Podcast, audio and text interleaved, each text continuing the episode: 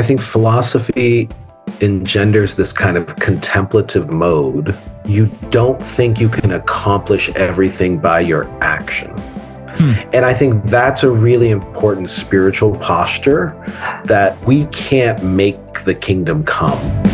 This is Culture at a Crossroads with David Mann. Happy New Year. I am stoked to be bringing you even more interviews in 2023. And I got to say, it's tough balancing commitments, the podcast included, but we keep trekking along, and it's encouragement from you that is a key source of the fuel to keep this thing running. Our unique angle of exploring the intersection of faith and culture in Canada, that's what we're striving for. And I hope and pray that this will continue to be a resource for you. All right we are going to get to this first episode. Joining me from Calvin University, he is an author, he is a philosopher, and a great resource. James K. A. Smith, thanks for doing this.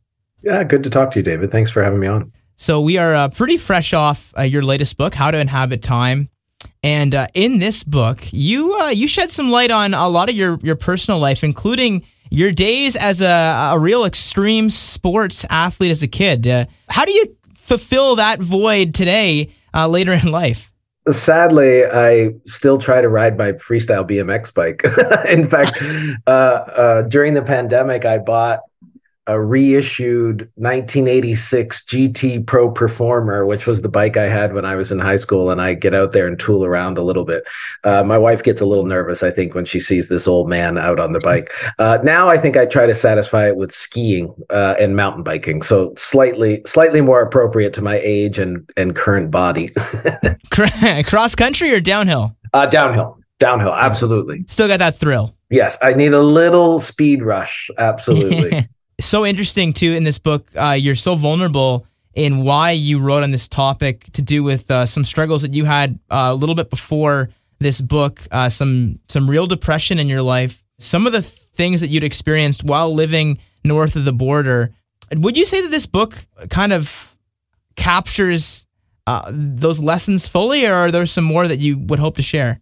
In this case, it was really the experience of kind of grappling with some sort of family trauma that kind of spurred the the the hypothesis or thesis of the book, which is, you know, we need to reckon with history in order to live hopefully into the future. And so, um, it is true. This book is um, it's not your typical sort of philosophy book, that's for sure. Um, but I I think as you probably know, Saint Augustine, Saint Augustine is kind of one of my um, exemplars and heroes. Mm-hmm, mm-hmm. And I think in in his confessions, he so models that kind of vulnerability.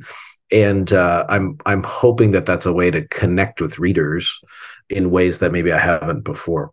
Mm-hmm. Well, you are very you know philosophical and and I think it does maybe maybe applies more to the, the layman a little bit. Some of those some of those vulnerabilities. Yeah, I think in some ways, I, I think our stories, our testimonies, our stories are still the most powerful witness that we have, right? In other mm. words, I, I think the the most powerful form of witness is mostly bearing witness to what God has done in your life and how God has been with you through the story. And I think if you want to sort of reach and communicate with your neighbors, uh, it's not so much you know launching arguments at them is as it is laying bare your story of what a life with trying to follow Jesus looks like.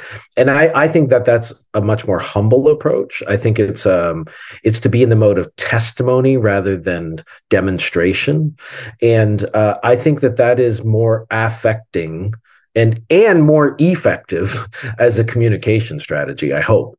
Yeah, one of the big points that you uh, really get across in how to inhabit time is this idea that our stories are part of a bigger story, and you try to really push against uh, some of the the narrative that can get sort of sp- sprinkled into churches where we look at this moment so fully as like this is this is our moment. Uh, could you elaborate on why you think that's so important for Christians to see, like what you say about grace, that it's not a, a, a reset, but it's just a uh, transformation connected to a, a greater lineage, so to speak? Yeah, yeah, for sure. So I think part of what I'm trying to sort of explore and lean into in how to inhabit time is what does it mean for us to be creatures?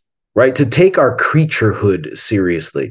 And I think one part of taking our creaturehood seriously is to realize that we are these temporal beings. That is we live in time. Where we sort of we inhabit history. We are uh, uh, we swim in the flux and flow of an unfolding of history. And and we can't float above it and we can't get skyhooked out of it. And in that sense we have to take seriously the fact that who i am today is the product of a past that I have not only have I lived through, but even a past that has been handed down to me beforehand. Uh, if that makes sense, so that I'm I'm not just the fruit of my decision in any particular moment. I'm like the accumulation of a history that has built up over time, which means that um, my past is not just something behind me, my past is actually with me. It's in me. I carry it in a significant way. And i if i don't reckon with my history and where i've come from um, i'll never properly understand who i am which is then why god's salvation and god's grace and god's redemption isn't a reset button right? God doesn't when what to be in christ is not to have my past erased. Mm-hmm. uh, it's to actually see that the spirit takes up all the particularities and messiness and even heartbreak and scars of that history I've lived through and redeems it and renews it and transforms it in such a way that now that's part of the renewed I. It's part of the recreated resurrected I, and but I still bear the wounds. I still show it's like it's like Jesus' resurrection body, right? The resurrected Jesus points people to his wounds. You know, the legacy of what he endured in history is carried forth into the new creation. And and I think that's what God is doing with all of us. Spiritual heritage, heritage in general, what would you uh, counsel listeners to look to in order to really uh, as a, a, buzzword you use in this book is discern that. Yeah, I mean, first of all, I, I really like your phrasing about this in terms of heritage. So maybe one way of putting it is, look, every human being is an is an heir. Every mm-hmm. human being is an inheritor, right? We all have a heritage. What we also have to grapple with is sometimes our heritage is has dark, shadowy corners that we would rather ignore, right? Mm-hmm. Or that we we turn a blind eye to. So I think we reckon with our heritage is to say we face the history that we've come from. But when we turn to reckon and face that history we've come from, we're also gratefully receiving gifts that have been handed down to us. And by the way, across generations. Do you know what I mean? Like we we are we are heirs of gifts that have been passed down from from uh, uh, people we've never met. So discernment is what you do in the present where you're kind of listening to God's call on your life, having you know sort of reckoned with and grappled with all right who am i? Where have i come from? What's my story? And therefore given that history what is god calling me to now?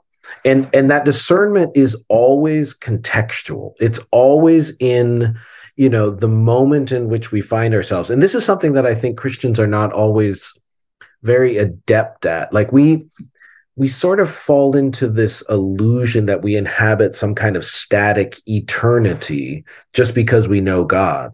But the fact is it because we know god we don't get lifted up into some static eternity. God comes and dwells with us in the flux and flow of history. That's what the incarnation is about.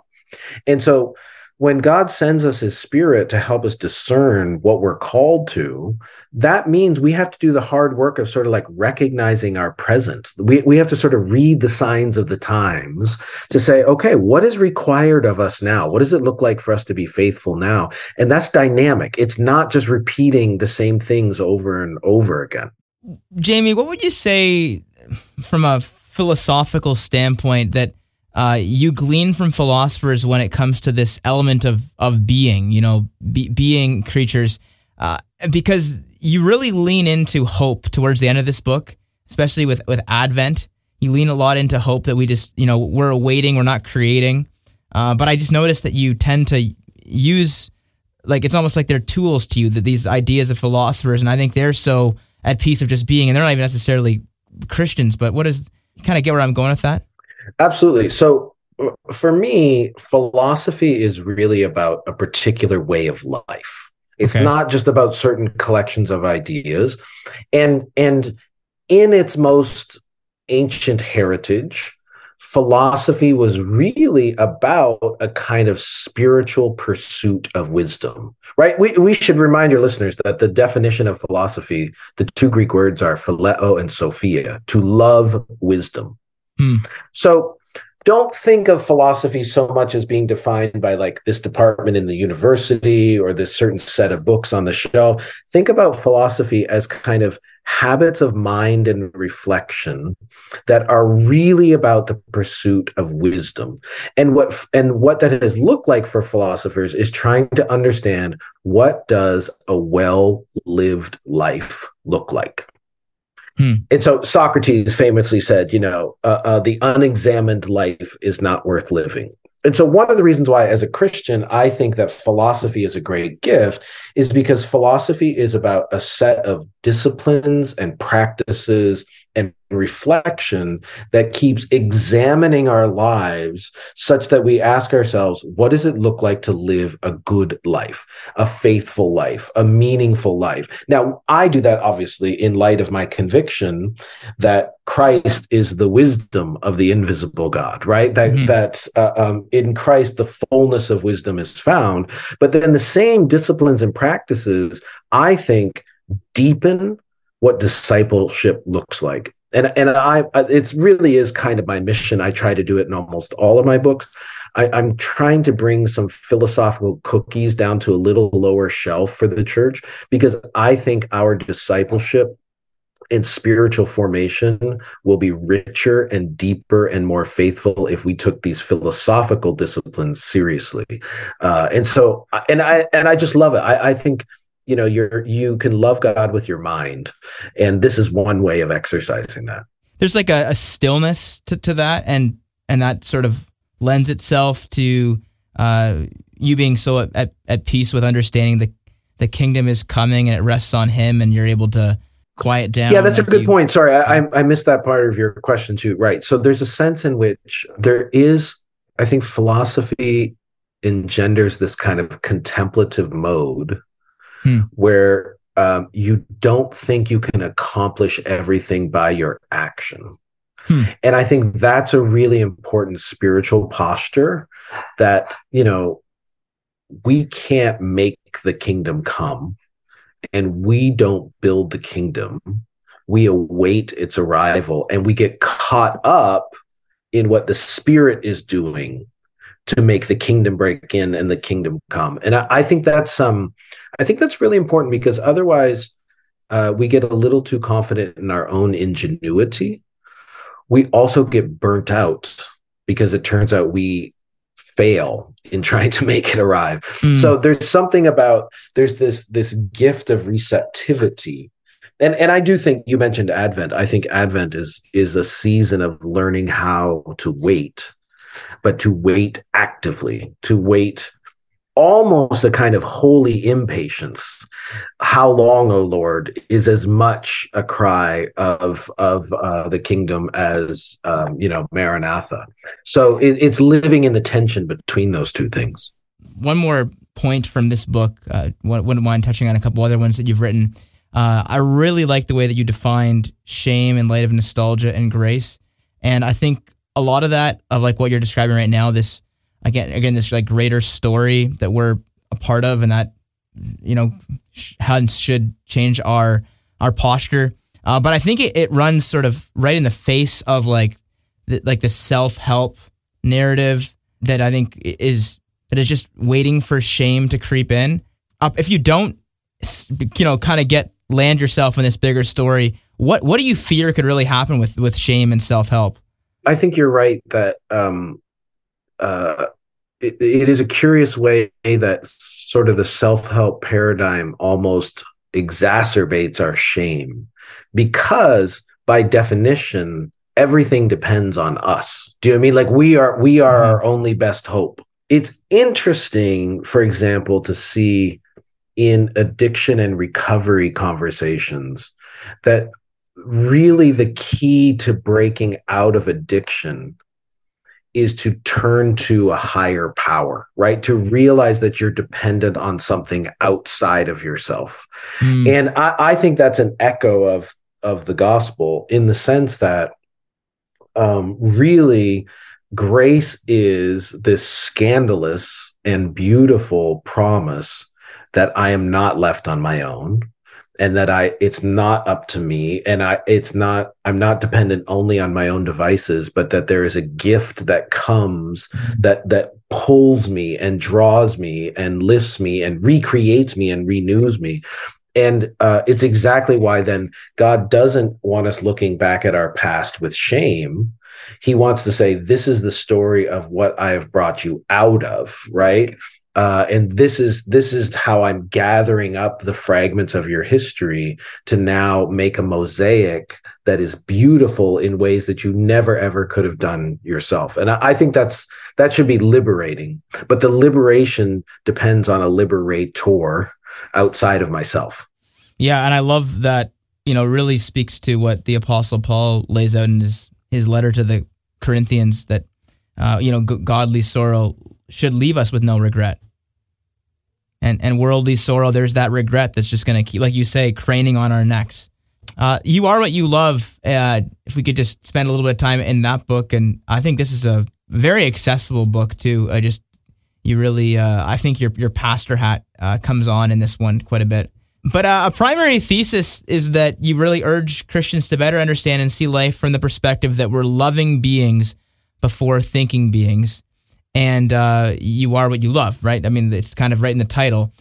I'm wondering, how do you think uh, this idea uh, can be shared with non believers, both in words and in the story that our life tells? Like that we are loving beings and that is a product of whose we are? Yeah. So, uh, um, I mean, it's a little bit scary because I think um, sometimes we might say and claim that we love Jesus, but the patterns of our lives show that we love something else right mm. so so first of all we should be we should be attentive one of the reasons i wrote you are what you love is to realize and to help folks sort of reflect on the ways that there can be a disconnect between what i came to claim to believe and know and even what i claim to love and what I have really learned and formed and been shaped to pursue and chase.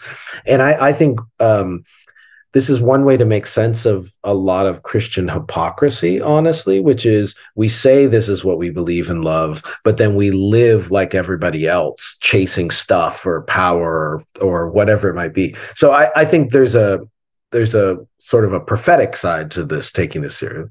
But constructively, uh, I think what it means is one of the most powerful witnesses, again, to use that language we used before, is um, to live a life whose shape is animated by loving God and loving what God loves is to sort of play out a drama that pictures the gospel mm-hmm. in ways that you don't have to sort of say something right? Like and yeah. and people get curious right? They're sort of like they notice you know uh wow your marriage is different or you you your family spends time uh you know at the homeless shelter every week rather than going to the football game. What's going on there? Do you know like there's a there's a way in which the shape of a life lived becomes its own story that testifies to what we love Mm-hmm. Yeah, it's almost a bit of a mic drop moment. And as you say that, uh, yeah, I mean, just one of the things, I mean, because in that book, you really sort of take this lens and you say, okay,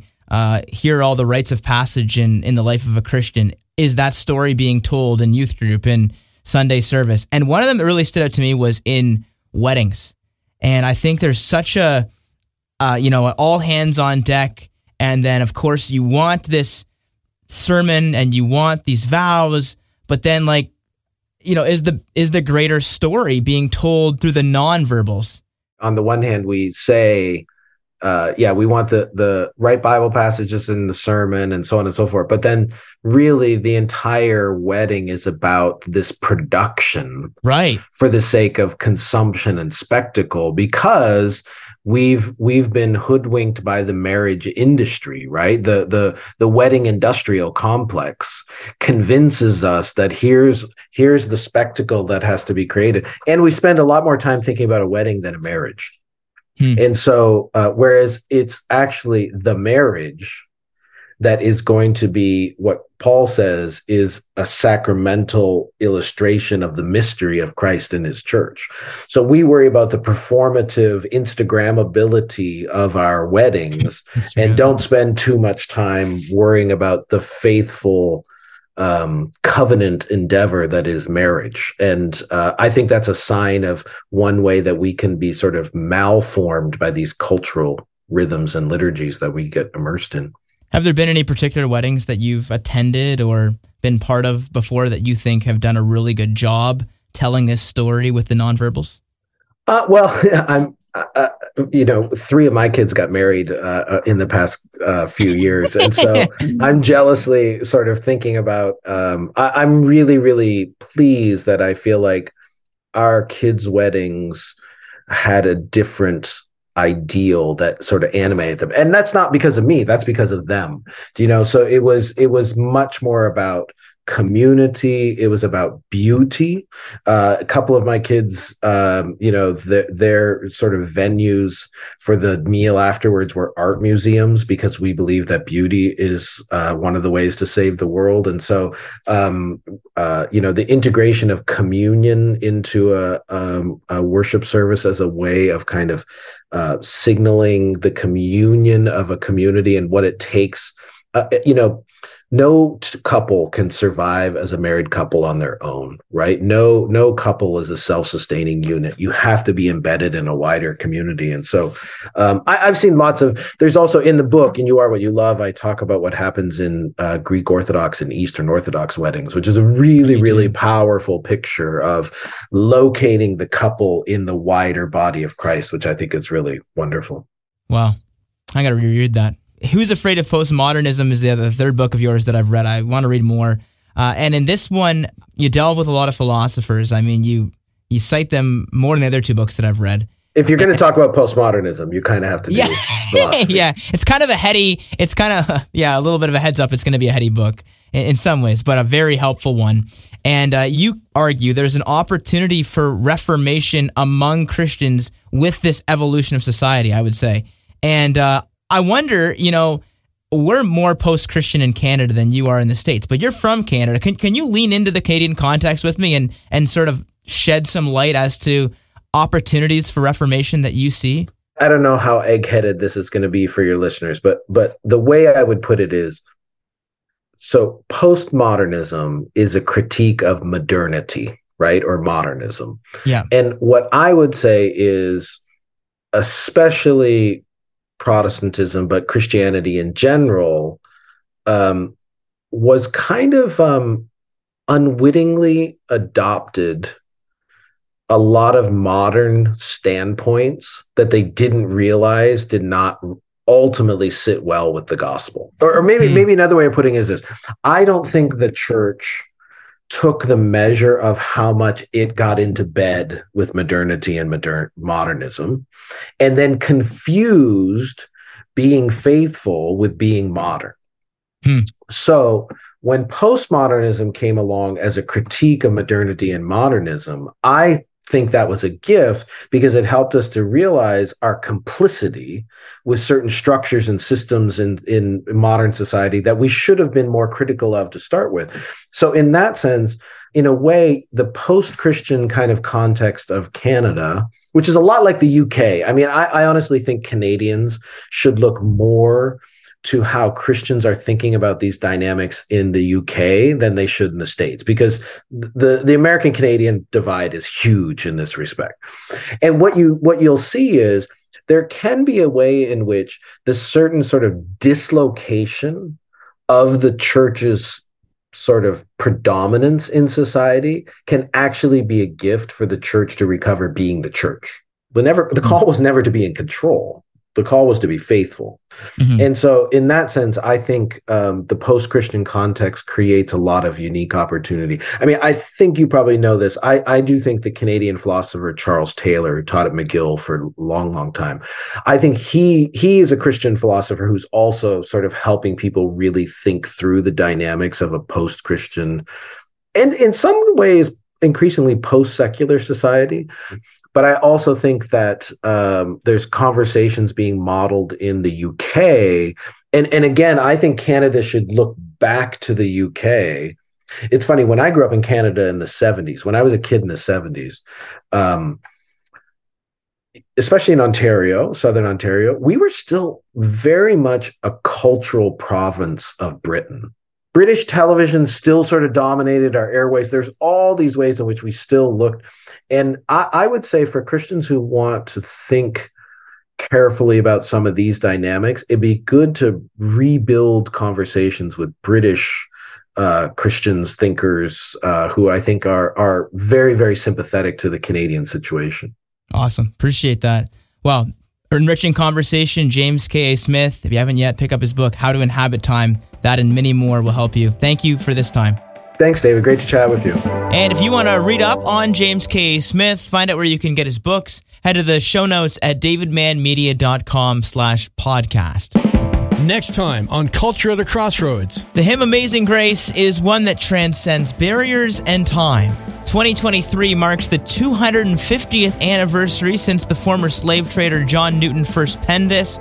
And joining me, we'll have an expert who has both written a book on Newton's life and studied the song deeply too. You are not going to want to miss my conversation with Bruce Hindmarsh from Regent College in Vancouver. Thanks for listening today. A reminder that you can access any of our episodes when you head to the Culture at a Crossroads podcast. We do invite you back next week as we once again explore the intersection of faith and culture in Canada, helping to better equip you in following Jesus.